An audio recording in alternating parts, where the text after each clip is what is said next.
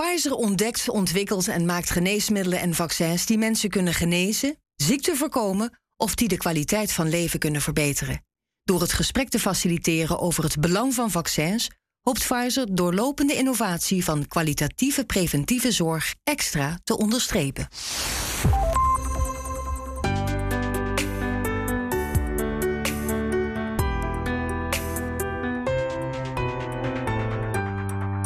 Een vaccin toelaten tot de markt waarvan je nog niet eens alle finesses weet. Voor deze keus stond Bert Leufkens regelmatig in zijn werk als voorzitter van het CBG, dat is de Nederlandse Keuringsdienst, en als lid van het wetenschappelijk comité bij de EMA, de Europese Keuringsdienst. Hoe heb je die verantwoordelijkheid ervaren, Bert, beslissen over vaccins? Ja, vaccins zijn bijzondere producten omdat ze natuurlijk aan gezonde eh, personen worden gegeven, grote groepen. En als ik nu zelf terugkijk, hè, ik, ik, ik bereidde altijd die collegevergaderingen ook en die, die EMA-vergaderingen voor uh, in het weekend voordat we die vergaderingen hadden. Ja, dan, uh, dan had je af en toe toch wel weer veel koffie nodig om uh, te kijken van wat zeggen de data, mm -hmm. is de wetenschap overtuigend. want je neemt een grote verantwoordelijkheid. Hè. Die verantwoordelijkheid is niet alleen voor ja, nee wat betreft de handelsvergunning. Maar uh, daarna wordt het door hele grote groepen gebruikt, uh, ingezet, uh, ook ter preventie van, van, van ziekte. Ja, en die verantwoordelijkheid voelt gewoon enorm groot. Want de EMA is verantwoordelijk voor, voor honderden miljoenen burgers van Europa. Ja, en je voelt jezelf dan natuurlijk ook heel absoluut, erg verantwoordelijk. Absoluut, ja. Bert Leufkens, je bent emeritus hoogleraar geneesmiddelen, regulering en beleid aan de Universiteit Utrecht. Zoals ik zojuist al zei, oud-voorzitter van het College ter Beoordeling van Geneesmiddelen. En voormalig lid van het comité van de EMA. Het Europees Medicijnagentschap. En je bent mijn gast in deze vierde aflevering van de podcastserie van BNR, De Weg naar een Vaccin. Ja, is het erg als we niet alles weten van een vaccin voordat het geproduceerd en toegediend wordt? Actuele vraag, denk ik. Ja. Nou ja, kijk, als we nu naar de, de huidige situatie kijken van, van de COVID-vaccins, want daar zitten we natuurlijk middenin dan hebben we te maken met, althans voor zover we nu weten, de twee vaccins die Europees zijn goedgekeurd met vaccins waar we heel veel van weten. Ja, het Moderna-vaccin en het Pfizer-vaccin. Klopt, ja. Uh, maar in algemene zin, uh, en dat geldt niet alleen voor vaccins, dat geldt alt altijd op het moment dat een fabrikant een, een geneesmiddel ter goedkeuring aanbiedt, uh, of aan de EMA of aan de CBG, vaak samen, ja, dan is altijd de, de afweging van ja, wat, wat, wat weten we van de, van, van de, de wat weten we van de risico's, de veiligheid. Mm -hmm. En dat betekent dat, uh, dat je dus iedere keer ook uh, die afweging moet maken. Ja. Deze aflevering gaat voornamelijk over die slotfase van een vaccin, van ontwikkeling tot het testen ervan. Daar gaan zo'n vijf jaar overheen. En dan kan er goedkeuring worden gevraagd aan het college ter beoordeling van geneesmiddelen in Nederland. En in Europa begint, uh, gebeurt dat dan bij de EMA. Wat doen ze daar allemaal? Kun je, het, kun je mij uitleggen hoe dat dan gaat? Ja, ja. de vaccins die nu, zeg maar, de nieuwe vaccins die nu worden, worden aangeboden door de firma's en ook de vaccins mm -hmm. waar we het net over hebben, die, die worden in principe eerst bij de EMA aangeleverd. De, de, de fabrikant zegt tegen de EMA: wij hebben dit in voorbereiding, wij, wij denken dat we ongeveer dan en dan met onze wetenschappelijke gegevens kunnen komen. En wat de EMA dan doet, is uh, ze, ze benoemt twee uh, rapporteurs, noemen we dat. Hè. Dat zijn twee landen uh, van Europa, dus twee van die 27, die moeten dan het voortouw nemen. In het geval van het vaccin, het Pfizer-vaccin, wat we nu net, net hebben, hebben goedgekeurd gezien, was dat Zweden en Frankrijk. En waarom waren dat Zweden en Frankrijk? Uiteindelijk beslist de, de EMA, en in, in de praktijk is de, heeft de voorzitter van het wetenschappelijke comité daar een heel belangrijke stem in. je kunt dan zeg maar, een, een, je voorkeur uitspreken als land. Zeg van nou, ik wil aan dat en dat dossier meedoen. Ja. Het is vaak in competitie. En, en, en, Nederland doet het wat dat betreft gewoon, gewoon heel erg goed. Uh, ik hoop ook dat een aantal van die vaccins die eraan zitten te komen, dat, dat de Nederlandse beoordelaars, wetenschappers van het CBG daar ook aan, aan zullen mee, meedoen. Um, als je kijkt naar de rapporteurschappen voor de laatste vijf jaar, dan staat Nederland bijna altijd in de top drie, top vijf. En hoe komt dat dat Nederland zo goed is? Ja, dat is een, dat is een traditie die, uh, of dat is een traditie, dat is een, een beleidslijn die eigenlijk al, al al zolang het, het CBG bestaat, hè, dat is nu meer dan 50 jaar, is er altijd een heel sterke Europese lijn geweest van als je iets goed wil betekenen voor Nederlandse patiënten of de Nederlandse bevolking, dan moet je vooraan in Europa meelopen. Dat, dat is iedere keer de slogan geweest. Goed zijn voor Nederlandse patiënten betekent Europees meedoen. En dat is ook iets geweest wat we terugzien in het meedoen in, in, in bestuurlijke zin. Hè. Dus in de besturen van de EMA hebben altijd uh, vertegenwoordigers of de directeur of een van de voorzitters of een van de comitéleden uh, van het CBG een, een grote rol gespeeld.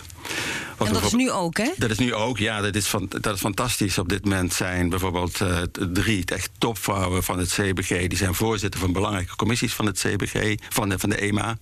Ja, en dat is een lijn die je ook terugziet als je dus naar, naar dat soort rapporteurschappen kijkt. Maar terug even naar jouw vraag waar je het ging van wat gebeurt er dan?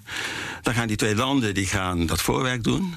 Maar tegelijkertijd parallel daaraan, dat is nu ook bij deze vaccins gebeurd. Dan kijkt ook uh, de beoordelaars van het CBG kijken daarnaar, de wetenschappers. Die zagen al die data door, kijken van klopt dit wel? Uh, als ik dit zie, wat betekent dat voor de veiligheid, voor de kwaliteit van het, van het vaccin? Wat betekent dat voor mogelijke lange termijn effecten? Nou, en dan komt een rapport uit. en dat rapport wordt samen binnen de EMA met elkaar besproken. Dan komen weer vragen voor de firma.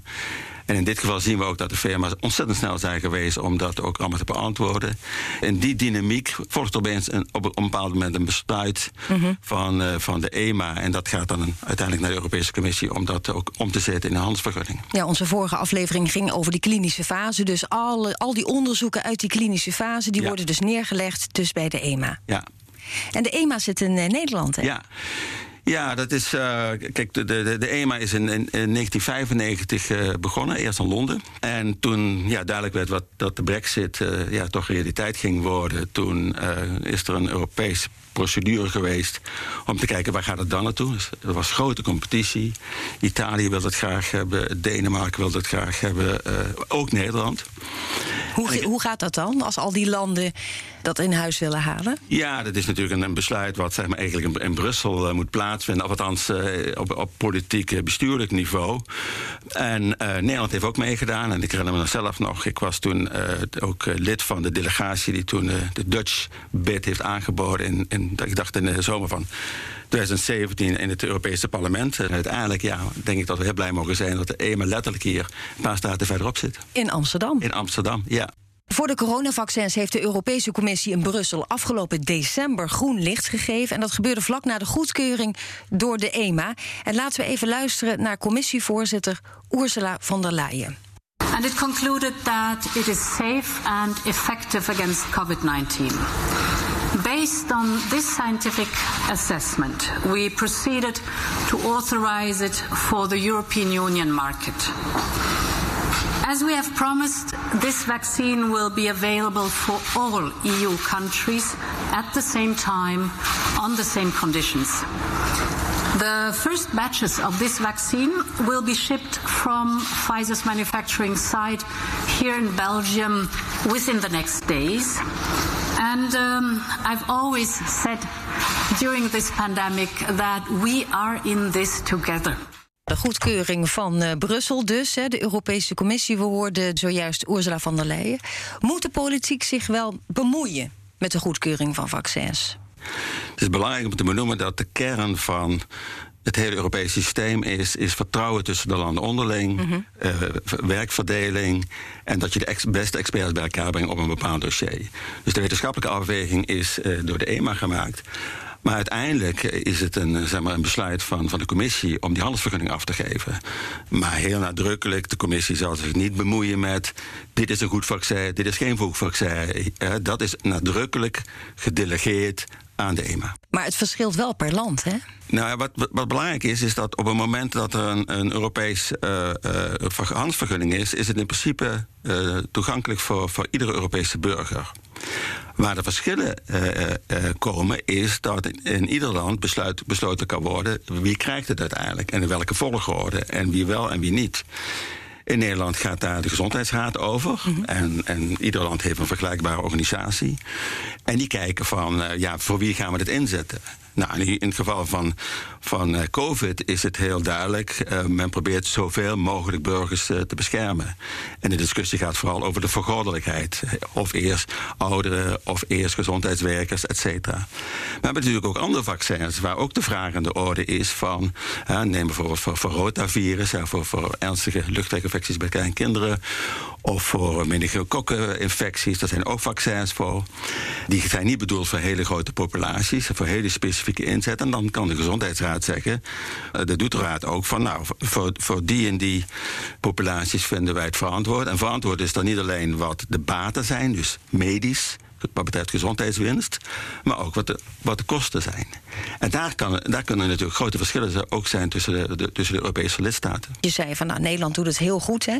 Je kunt een heel goede inbreng hebben, maar hoe zorg je ervoor dat je toch dan altijd het beste, dat het beste besluit wordt genomen om als zoveel landen meepraten? Ja, dat is een uh, inter interessant. Uh, want, want, als we kijken bijvoorbeeld naar de Amerikaanse uh, of van de FDA, daar zit gewoon ja, 8000 mensen zitten in een groot kantoor in de buurt van Washington. En die moeten het dan voor, voor tussen Hawaii en, en Boston allemaal beslissen. En Europa heeft er altijd voor gekozen, ook gelet op het blijvend betrekken van, van, van de lidstaten.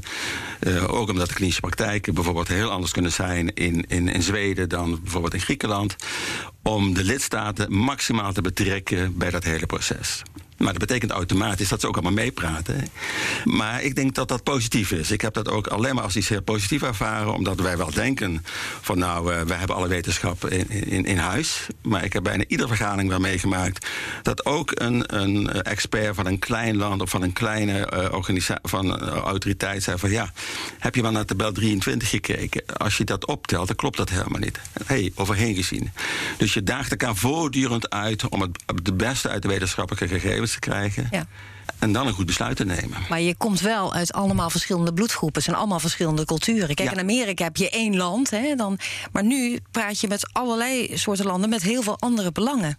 Ja, maar uiteindelijk is het er ook een Europees belang om, om uh, een, een, een, medicijn of een vaccin in dit geval, want daar hebben we het over, ja, toch, toch uh, alleen maar toe te laten als je echt goede zekerheid hebt over dat het werkt, dat het relatief veilig is en dat de kwaliteit op orde is ja, dat, daar ga je niet, geen compromissen sluiten. Uh, en je zien ook bij het eerste uh, vaccin, het, het, het, uh, wat, wat ook is goedgekeurd, zeg maar het BioNTech-Pfizer-vaccin, daar zag je ook dat er met consensus in het wetenschappelijk comité ook, is gesproken. Heel interessant is dat over hetzelfde vaccin binnen de FDA niet met consensus is, is besloten. Uiteindelijk is het wel toegelaten, maar daar waren toch een aantal leden van, van hun wetenschappelijk comité die een aantal reserves hadden. Dus Um, het gaat om het gemeenschappelijk doel, want ja, we hebben ja, allemaal hetzelfde doel. Ja, en elkaar ook aanspreken op die gemeenschappelijke verantwoordelijkheid. Maar zijn er dan ook landen die dan sneller uh, een zo'n vaccin er doorheen willen hebben? Uiteindelijk zijn het toch de topwetenschappers die ieder land afvaardigen. Het is, het is eigenlijk een soort eredivisie van, van de medische wetenschap... die je afvaardigt naar de, naar de, naar de EMA. En, en die mensen kijken echt op, over een ander land heen. Mm -hmm. Per saldo denk ik dat dit een goed systeem is. Zijn er zaken waar je tegenaan liep bij de EMA? Nou ja, we hebben uh, bijvoorbeeld de, laatste jaren uh, heel veel, ja, zeg maar, heel geavanceerde therapieën. Hè, van, van therapieën, bijvoorbeeld van zeldzame kanker of uh, überhaupt van zeldzame aandoeningen. Nou, daar zijn de data niet zo sterk wat we nu zien bij de, bij de COVID-vaccins. Hier praten, bij de COVID-vaccins praten we over vele tienduizenden patiënten die met elkaar vergeleken worden. In, die wat, in deze dossiers waar ik het net over had, zijn de data vaak vanwege de kleine aantallen ja, gewoon zwakker. Mhm. En toch weer probeer je een verantwoord besluit te nemen. En dan krijg je een situatie waarvan je zegt van... nou god, ik zie die patiënt eigenlijk letterlijk soms voor me. Sterker nog, patiënten worden ook vaak uitgenodigd bij die vergaderingen... om een verhaal te doen. Artsen worden uitgenodigd. Ja, en dan wringt wel eens uh, de, de emotie van uh, zeg maar, het goed willen doen voor patiënten... en de overtuiging van zijn dit wel goede wetenschappelijke data. Zag je wel eens dat Nederland vaccins gebruikte met een mindere bescherming, terwijl andere landen voor dezelfde ziekte een vaccin gebruikten met een hogere bescherming? Nee, dat heb ik eigenlijk niet gezien. Wat ik wel heb gezien is natuurlijk dat. Um, maar dan, dan gaat het niet zozeer over eh, de, de, de beschikbaarheid van de vaccins. Want als die een Europese handelsvergunning hebben, dan zijn die eigenlijk in alle landen gewoon in, in principe beschikbaar. Wat ik wel verschillen heb gezien is in de mate waarin het vaccin wordt ingezet in een bepaald land. En ik heb wel eens een situatie meegemaakt dat ik letterlijk tijdens de koffiepauze door een, door een collega uit een Europees land ben benaderd. En toen ging het over uh, het rotavirus virusvaccin, dus voor die uh, ja, ernstige infecties bij, bij kinderen. En um, die zei van ja. Die, hij, werd heel emotioneel. Hij zei: jullie, jullie Nederlanders zijn kindermoordenaars. Letterlijk, hij gebruikte dat woord. Omdat jullie zo op de centen zijn. En die emotie kwam naar, naar voren. Mogen er verschillen zijn tussen toelatingsbeleid? Ten aanzien van de vaccins zijn er op dit moment geen verschillen meer ten aanzien van de nieuwe vaccins. Er zijn natuurlijk nog een aantal, noem maar even nationale vaccins, et cetera. En die, die, daar zijn de, noem maar de nationale autoriteiten, zoals het CBG, en samen ook met samenspraak met de RIVM verantwoordelijk voor. Maar de nieuwe vaccins, die komen allemaal zoals we nu de COVID-vaccins zien, binnen. En die, ja, die, die, die zijn in principe voor, voor elke Europese lidstaat te, uh, beschikbaar. Afgelopen najaar hield je op de Universiteit van Utrecht een afscheidsrede met de boodschap dat we na de toelating op de markt nog niet alles weten van een vaccin. En dat dat ook niet erg is. Dus dan moeten we dus maar aan wennen? Dat was natuurlijk een, een, een prikkelende, prikkelende stelling. Maar wat ik eigenlijk wilde, wilde be, bepleiten was van... ga er maar van uit dat er ontzettend veel uh, onderzoek is gedaan... voordat er een vaccin op de markt komt. En dat zien we nu ook bij die twee vaccins die al zijn goedgekeurd in Europa. Maar dat betekent niet dat, dat alles al bekend is. Uh, en we zien dan bijvoorbeeld ook dat uh, de vaccins die nu zijn goedgekeurd... dat die onder zogenaamde voorwaardelijke goedkeuring zijn goedgekeurd. Conditional approval. Tegelijkertijd ja, uh, geeft die procedure ook voor de, voor de EMA en voor de autoriteiten een hele goede handvatten om ja, de firma gewoon uh, zeg maar te, te dwingen van het werk is nog niet af en dat en dat en dat moeten jullie nog doen met duidelijke timelines, mm -hmm. met duidelijke verplichtingen. Maar we hebben het wel nu nodig. Absoluut. Gaan we dus meer naar voorwaardelijke goedkeuringen, denk je, in de toekomst? Ik denk dat het gaat toenemen, maar het zal uh, spannend worden met welke consequenties dat uh, gepaard gaat. Voorwaardelijke uh, goedkeuring, dat, als je dat moet uitleggen zeg maar, aan de burger, dan is het net alsof je een, een, een half product goedkeurt. En dat is helemaal niet zo. wat je eigenlijk zegt is, de baat-risicobalans is in principe positief, maar er staan er een aantal open openstaande vragen. En ja, die fine-tunen. Je moet ja, er nog een fine-tunen. Maar niet iedereen is daar even blij mee. Want bijvoorbeeld de betalende partij... of de, partijen die gaan over de vergoeding... in Nederland, in Nederland het Zorginstituut... Ja, die zijn ook wel eens kritisch van... ja, dan keur je een product goed op niet de sterkste data... en dan moeten we ook nog een besluit nemen over een vergoeding. Mm -hmm. En daar zie ik een hele belangrijke kanteling van... Uh, dat ook het CBG en het Zorginstituut steeds vaker samenwerken om bij de firma die data te krijgen die ook aan beide kanten ook tot een goede afweging kunnen Ja, dat fine-tunen, daar horen ook bijwerkingen bij. Ja. Daar zijn heel veel vragen over. De bijwerkingen op de langere termijn, bijvoorbeeld eh, bij deze vrouw. Zij is eh, zorgmedewerker en zij kreeg narcolepsie na de vaccinatie in 2009 tegen de Mexicaanse griep. En ze vertelde daarover eh, afgelopen november in het tv-programma Vandaag. En daar werd eigenlijk wel aangeraden van, goh, je werkt met een risicogroep, dus uh, je kunt je laten inenten en het is misschien ook wel verstandig om het te doen. En ik denk, nou, voor mijn medemensen is het goed en uh, voor mezelf misschien dan ook, dan uh, gaan we er gewoon voor. Ik zat op een gegeven moment op de bank tv te kijken en daar kwam het op tv dat het begon te spelen, zeg maar, dat het van een vaccinatie af kon komen. En toen gingen ze de klachten opnoemen, en, want toen had ik mijn diagnose ook nog niet. En toen dacht ik, ja, dit is het. Toen ben ik naar dat bedrijf gaan bellen. En daar werd eigenlijk verteld uh, dat het er niet meer was. Dat er, ja, de registratie was toen schriftelijk en nu digitaal. En dat schriftelijke was er niet meer. Of dat het daadwerkelijk daarvan komt, dat zul je ook nooit weten. Is bij vaccins ooit achter te komen bij bijwerking op lange termijn? Met andere woorden, deze narcolepsie, is die wetenschappelijk te koppelen aan het vaccin? Nou ja, als je zo'n individueel geval hoort, is dat natuurlijk altijd heel uh, ja, indringend. Hè? Mm -hmm. en, en, dat heb ik me ook altijd toen ik uh, dit werk deed enorm aangetrokken. Ik heb ook zelf vaak patiënten opgebeld of contact gezocht met ouders. Om, de, om ook voortdurend zeg maar, even de, de, kleine wereld te laten indringen in de grote wereld van het, de besluitvorming. Ten aanzien van die narcolepsie na, na de uh, pandemische uh, griepvaccins, daar is heel veel onderzoek naar gedaan. ook tijd, met, met, vaak ook tegenstrijdige resultaten. Maar eigenlijk, als ik nu alles op een rijtje zet, dan is het nog steeds heel lastig om te zeggen van nou, er is echt een heel reëel, reëel causaal verband. Ehm, maar dat heeft wel enorm uh, gestimuleerd om nu, uh, nu we deze COVID-vaccins uh, hebben, om echt alles op te tuigen. dat doet de EMA, maar dat doen ook bijvoorbeeld onderzoekers van de Universiteit van Utrecht. samen met een heel Europees netwerk om ervoor te zorgen dat zeg maar, dat de gegevensverzameling op een uniforme manier gebeurt. Dat, de, dat de, de, de, de, bepaling van wat is narcolepsie en wat is het niet. Want dat speelde heel sterk in, in deze casus. We hebben, er is eindeloos ook heen en weer gepraat over wat is dat precies eigenlijk en hoe moet je dat diagnosticeren. En wat is een casus wel en wat is het niet. Nou, daar zijn we nu veel beter op voorbereid. En, en ik zie dat ook echt met, met, met veel meer vertrouwen tegemoet. Dus de innovatie is wel gestimuleerd?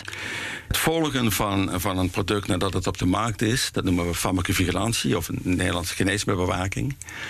Of een volgtraject? Een volgtraject. Uh, en op, op nationaal niveau is, is LAREP daar verantwoordelijk uh, voor. Uh, maar in Europees verband ja, heb je zeg maar even 27 LAREP's. En, en, en die zorgen ervoor dat die dat de, de, huidige vaccins ja, letterlijk onder het, onder het vergrootglas liggen. Want wat is LAREP? Ja, die kijken eigenlijk uh, continu naar alles wat er in Nederland gebeurt op het gebied van, van veiligheid. Werken samen met het CBG um, en werken ook veel samen met academische onderzoekers om dit echt uh, goed, uh, goed te monitoren. Met dat volgtraject, hè, dat lijkt me best een pittige klus, want je introduceert dus een vaccin, in dit geval Pfizer en Moderna tegen corona. Dan moet je dus gaan monitoren wat er met al die mensen gebeurt. Stel dat heel veel mensen nu ziek worden van die vaccins. Kan je dan zeggen van we halen alles terug? Ja, kijk, het, het, systeem van voorwaardelijke uh, goedkeuring is, is dat op een moment dat er echt duidelijke aanwijzingen zijn van dit is niet in de haak, dit klopt niet, hier gebeuren echt ongelukken. Ja, dan, dan, dan is dat uh, gewoon ook een logische uh, volgende stap. Is dat wel eens gebeurd trouwens? Um, Met een medicijn? Die van die voorwaardelijke uh, toelatingen zijn er, dacht ik uit mijn hoofd, twee uh, ooit niet uh, vervolgd. Of althans niet omgezet in een echte registratie. Ook omdat de firma zelf zeg maar dacht van nou, er is zoveel discussie rondom mijn product. Ik, ik, ik, ik stop dit. Stel nu, we gaan heel snel vaccineren en dat er dan iets niet deugt. Wat gebeurt er dan? Dat, dat, legt een extra verantwoordelijkheid natuurlijk, uh, uiteraard bij de firma's, maar ook bij de, bij de autoriteiten. Uh, ja, een vaccin kun je eigenlijk maar één keer goed doen. Hè? Uh, want want kijk, je kunt op het moment dat. ik weet nog uit 2013 bijvoorbeeld, toen ik voorzitter van het college was, speelde er heel veel discussie rondom de Diane 35-pil. Nou, dat was ook een grote, grote crisis met, met, met veel vragen ook veel verdriet ook eh, bij gebruikers en gebruiksters. Terwijl die pil toen al best wel lang in omloop Absoluut, was. Ja, en, en, en toen is, uh, is de, de, maatregel geweest om heel sterk de gebruiksinformatie aan te scherpen en, en het gebruik alleen maar onder heel bijzondere omstandigheden toe te laten. Bij een vaccin heb je die mogelijkheid niet, dus je moet extra zeker zijn dat, dat op het moment dat je een besluit neemt, ja, dat je niet in zo'n situatie terechtkomt. Maar als ik op dit moment naar de data kijk van de twee geregistreerde vaccins. En ik heb natuurlijk niet alles gezien, maar alles wat in het publieke domein is, dat ziet er gewoon heel goed uit. Hoe beoordeel je eigenlijk in het algemeen de huidige kwaliteit van al die vaccins die nu op de markt komen? We hebben nu natuurlijk een, een, een heel uitzonderlijke situatie. We hebben een, enorme uh, wereldwijde crisis wat betreft uh, zeg maar de, de coronapandemie. En tegelijkertijd zien we dat er ja, in, in, in, minder dan negen maanden vaccins zijn ontwikkeld. ze zijn niet allemaal op de markt, er zijn er nog een groot aantal in ontwikkeling. Dat is natuurlijk ontzettend korte tijd. Maar wat er hier belangrijk is, is dat er echt heel goed is voortgebouwd op technologie, op wetenschap, op kennis die, die er al was. Dus zeg maar die, die, die uh, messenger-RNA, dat weten we al, uh, al een, een, een, hele tijd ook uit, uit de oncologie. Dus dat zie je nu dus heel duidelijk ook toegepast op, op, op deze vaccins. We hebben heel veel geleerd bij de ontwikkeling van de ebola-vaccins. We hebben ook heel veel geleerd bij de, bij de, gewoon de seizoensgriepvaccin. dus eigenlijk zie je dat een soort ja, een soort clustering in de tijd van, van al die verzamelde wetenschap. Waar we profijt van hebben. Waar we nu enorm veel profijt van hebben. En, mhm. en uh, even vanuit zeg maar, even de, de perspectief van de toelating. Uh, ja, als je, ik heb niet zo vaak gezien dat je een effectiviteit van in de buurt van de 95% ziet. Uh, want als je een middel tegen multiple sclerose of een middel tegen depressie of een middel tegen kanker, nou, dan mag je blij zijn als je in de buurt van de 30, 40% zit. Als je al überhaupt in dat soort termen zou willen spreken. Dus dit is echt iets wat we eigenlijk in het verleden alleen maar gezien hebben bij hepatitis C. Ja, daar hebben we ook uh, heel werkzame middelen gezien. Die zouden ook in de buurt van, van deze werkzaamheid. Maar dit is ongekend. We hebben enorme successen geboekt nu met de ontwikkeling van nieuwe vaccins hè, tegen het coronavirus. Betekent dat dat al die ervaringen, al die opgebouwde kennis, dat we dat straks kunnen gebruiken ook met het ontwikkelen van vaccins voor andere ziektes? Nou ja, je ziet dat dit, en dat, dat, dat heeft eigenlijk de hele geschiedenis van de, van de farmacie constant laten zien. Als er een bepaalde, ja, we noemen een beetje oneerbiedig een boost hebt in, in, in, kennisontwikkeling, dan zie je eigenlijk dat je daar jaren uh, nog, nog steeds profijt van, van gaat hebben. En ik verwacht ook, zeker op het gebied van, van die, ja, die moderne vaccins, van messenger-RNA, maar ook, ook andere technologieën. Je ziet gewoon dat dat ook uh, zal worden toegepast in, in, op andere vaccins. Maar het betekent wel dat we ook uh, zeg maar de, in de, ja, de hele ontwikkeling van, van uh, vaccins voor, voor andere aandoeningen dan COVID. natuurlijk ook rekening mee moeten houden dat heel veel van die zorg voor dat soort aandoeningen is, is teruggeschroefd. En hoe stellen we dat weer? Hè? Dus wat dat betreft zal dat wel even nog een tijd duren eer we daar de vruchten van gaan plukken. Dan komen we bij de centen, Bert. Besteedt Nederland genoeg geld aan uh, vaccinaties als het gaat om onderzoek, productie, inkoop? Kijk, ik heb altijd aan de, aan de, aan de wetenschappelijke kant gezeten van wat doen die, wat doen die vaccins en, en, en, en wat levert goede gezondheidswinst op en wat minder aan, aan de centenkant. Uh, als ik dan kijk naar de budgetten die Nederland heeft uitgegeven aan, aan, aan onderzoek, is dat denk ik altijd heel, uh, heel reëel geweest. Er is ook veel, heel veel uitgekomen. Nederland doet het ontzettend goed, ook op, op het wereldtoneel, ook op het gebied van de inbreng in de Wereldgezondheidsorganisatie, et cetera. Ja, je, je merkt wel dat, dat op het moment dat er betaald moet worden, ja, dat er natuurlijk wel uh, allerlei reflexen staan van ja, wat betekent dat? En daar heeft, ben ik heel blij dat Nederland nu gewoon ook meedoet in de Europese aankoop van de vaccins. Want als we dat afzonderlijk als land hadden moeten doen, hadden we misschien daar een, een, een slechtere dier gekregen. En uh, hadden we ook misschien zeg maar, de nationale sentimenten van ja, op de centen zitten, wat, wat uh, nadrukkelijker tevoorschijn zien komen. Ja, dat wat voor gevolgen kan het hebben als je bijvoorbeeld te zuinig bent? Daar kun je hard op filosoferen, alleen dat kun je vaak heel moeilijk aantonen. Uh, maar ik denk zelf dat, dat uh, kijk, als we hier heel succesvol doorheen komen, laten we ervan uitgaan. Ik, ik zelf kijk echt letterlijk mijn eigen vaccinatie uit de lucht. Hè. Ik, eh, liever vanmiddag dan, dan morgen. Maar stel dat we hier goed doorheen komen, dan denk ik dat ja, dit toch ook wel wordt gezien als. Nou, dit is succesvol geweest, laten we ook voor de toekomst leren om dat te bestendigen. En, en, en dus ook in budgetten. En dan wil ik het nog even met je hebben over het uh, samenspel tussen privaat en uh, publiek. In de tweede aflevering van deze serie was hoogleraar virologie uh, Rogier Sanders mijn gast. En hij zei het volgende daarover ik denk ook niet dat we het hele traject, dat we alles van de farmaceutische industrie moeten overnemen. Maar ik denk wel dat het goed is als we een, een kennisinstituut uh, hebben. wat bijvoorbeeld de overheid goed kan adviseren over welke vaccins we, we zouden kunnen inkopen. En ook een deel van de technologie misschien wel kan faciliteren. Rogier Sanders zei dus van niet helemaal privatiseren, maar een kennisinstituut dat de overheid kan adviseren. Wat is voor jou de ideale samenwerking als het gaat om de combinatie privaat en publiek? Kijk, als je naar de huidige eh, COVID-vaccins kijkt, dan, ja, dan moet je eigenlijk wel vaststellen dat het met name de private partijen zijn die, uh, die zeg maar, de dossiers aanvoeren en die uh, zeg maar, ook voorop lopen.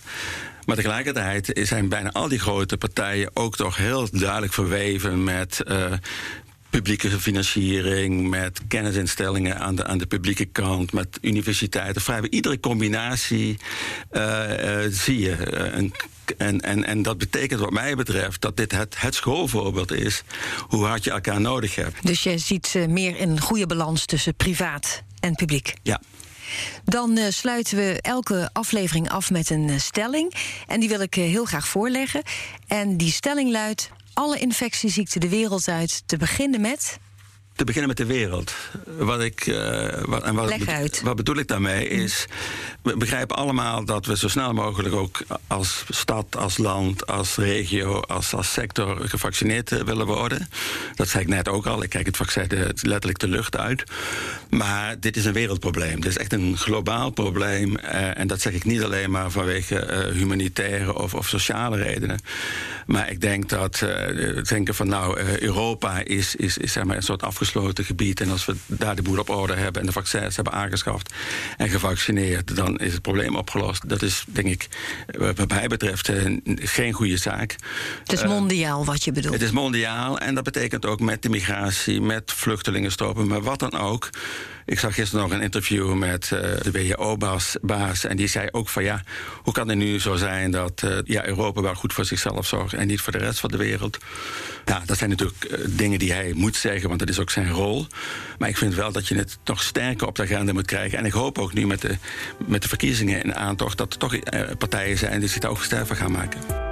Dankjewel, Bert Leufkes, emeritus hoogleraar geneesmiddelenregulering en beleid aan de Universiteit Utrecht. En oud-voorzitter van het College ter Beoordeling van Geneesmiddelen. En voormalig lid van het wetenschappelijk comité van de EMA, de European Medicines Agency. Mijn naam is Maud Schreurs en je luisterde naar de vierde aflevering van de podcastserie van BNR, De Weg naar een Vaccin.